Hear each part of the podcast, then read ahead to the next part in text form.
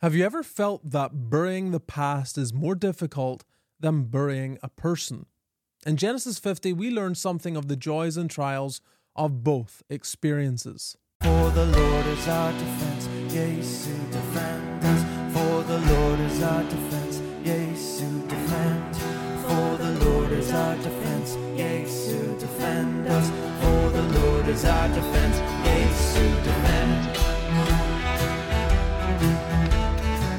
The final chapter of Genesis contains details of just how little and how far we have come. God said that disobedience would bring death, and although man hasn't escaped it, faith can triumph despite it. We also see that the tragedy of Cain and Abel need not be repeated, as the gospel works to offer forgiveness and reconciliation between brothers. In the opening 14 verses, just as God told Jacob 17 years prior that, quote, Joseph shall put his hand upon thine eyes. Sure enough, Joseph is there to mourn his father.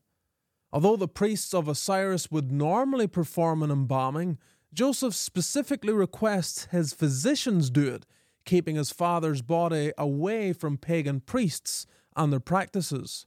The 40 day embalming process was necessary for the journey to Canaan.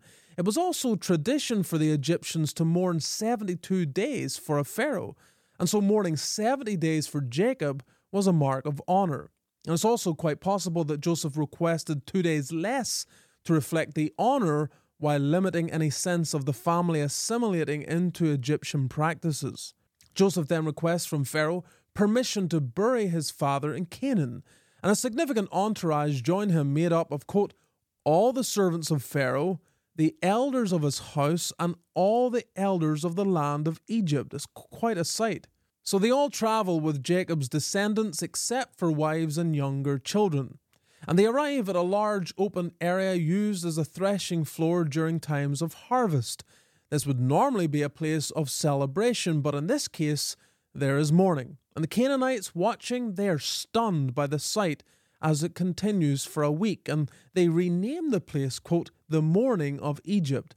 And so from verse 12, the brothers proceed into the land of Canaan to lay their father's body to rest in the place bought by Abraham. In verses 15 through 21, just when we might think that all the issues have been resolved among the children of Israel, we learn that Jacob's sons fear what Joseph might do now that their father is gone. They appear to think that Joseph was like their uncle Esau. Remember when he said, quote, The days of mourning my father are at hand, then will I slay my brother Jacob? That was back in Genesis 27. Now, some have questioned whether this suggestion actually came from Jacob.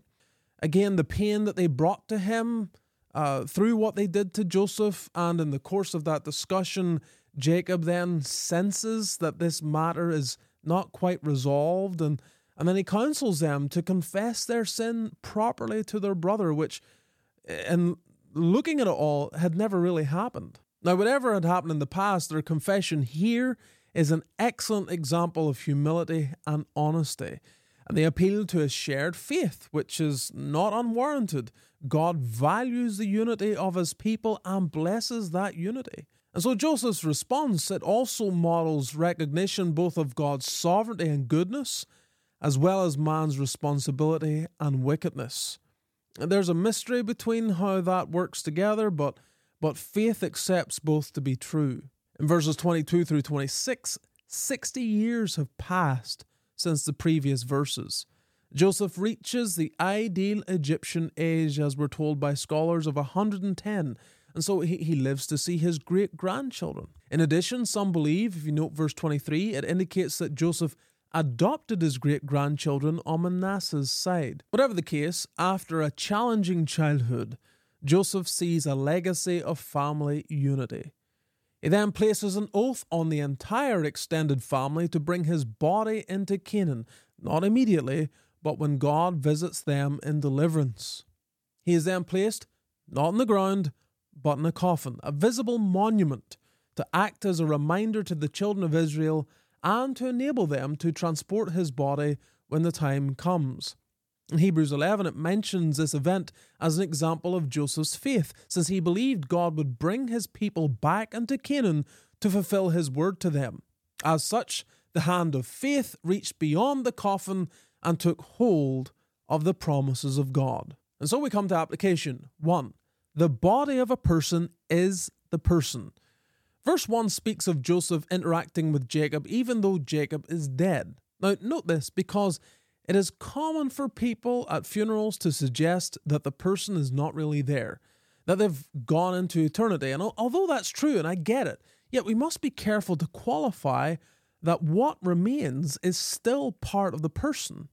And you find the same truth in John 19 when Joseph of Arimathea and Nicodemus bury the body of our Lord. We're told, quote, there laid they Jesus, end quote. That's John 19, verse 42. The body in the tomb was Jesus, not just a corpse. And this is why Christians historically have not burned bodies. To do so reflects judgment, like you find in Leviticus 21, verse 9. Now, obviously, it's not going to make a difference on the last day, but burial reflects a belief that there will be a resurrection of that very body. Remember Job, he, he lived around this time period that we're reading about here, and he says, In my flesh shall I see God. That's Job 19. Now, I understand that burial in most parts of the West has become very expensive, and yet I encourage you try, if you can, make it an expression of your belief in a resurrection. You also may research natural burial, sometimes referred to as green burial, since at times it can be more affordable. Two, genuine forgiveness needs good theology. In the interaction between Joseph and his brothers, we see a, a picture, if you like, of how unwilling sinners can be to receive forgiveness from Christ's hand and to even present him like an unwilling Saviour. But we also get a practical lesson on forgiveness between man and man. A right view of sin, ourselves, and the sovereignty of God goes a long way to help practice forgiveness. You'll also note how sin in this chapter is not modified, confession is not qualified, penitents are not vilified, vengeance is not glorified, and faith is not nullified. You see, Joseph does not gloss over the evil of his brothers. However, the words, quote, but God in verse 20 are key. It takes faith for believers to move beyond second causes and see God's hand in every event. Once you can see God's sovereign hand in your life, you'll be delivered from trying to take the place of God. But if faith does not rise, God ends up dethroned and love becomes something that others must merit. And such a response is a certain path to bitterness and spiritual ruin. Did not Christ die for us while we were yet sinners? Did he not command us to love our enemies? Are we not told to be kind one to another, tender hearted, forgiving one another, even as God for Christ's sake hath forgiven you? If you're struggling with bitterness, try, try to think of it in this way you're, you're, you're trying to murder God and ultimately trying to murder your own soul. Three, things change with the passage of time. This chapter contains deliberate contrasting language with what's coming in Exodus.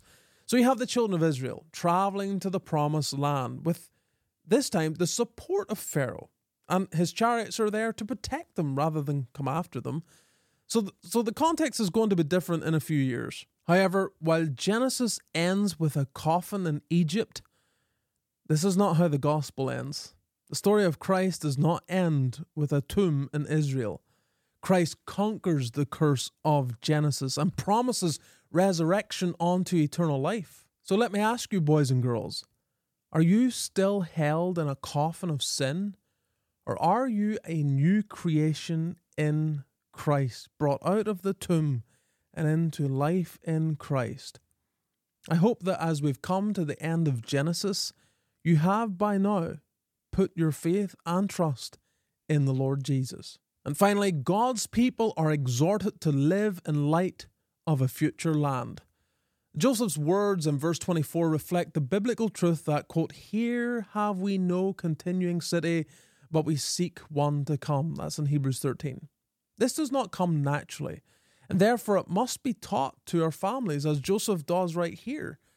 And so I, I, urge you, parents, discuss with your children that God will only bring into the heavenly Canaan those who have trusted Christ for salvation. While Joseph needed his bones to be carried into Canaan, Christ walked himself right out of the tomb, and that is the victory of the gospel. So I want to ask you, I want to, I want to ask everyone, have you, as we come to the end of Genesis, or can I put it this way? Do you know that you have moved from the judgment God pronounced on Adam in Genesis 3 into the promise of life? Do you know that you have been delivered from all the judgment that God declared would come upon man for his sin? And you've experienced the redemptive mercy of God in the promised Messiah? I hope you have. Otherwise, you've missed the entire message of Genesis.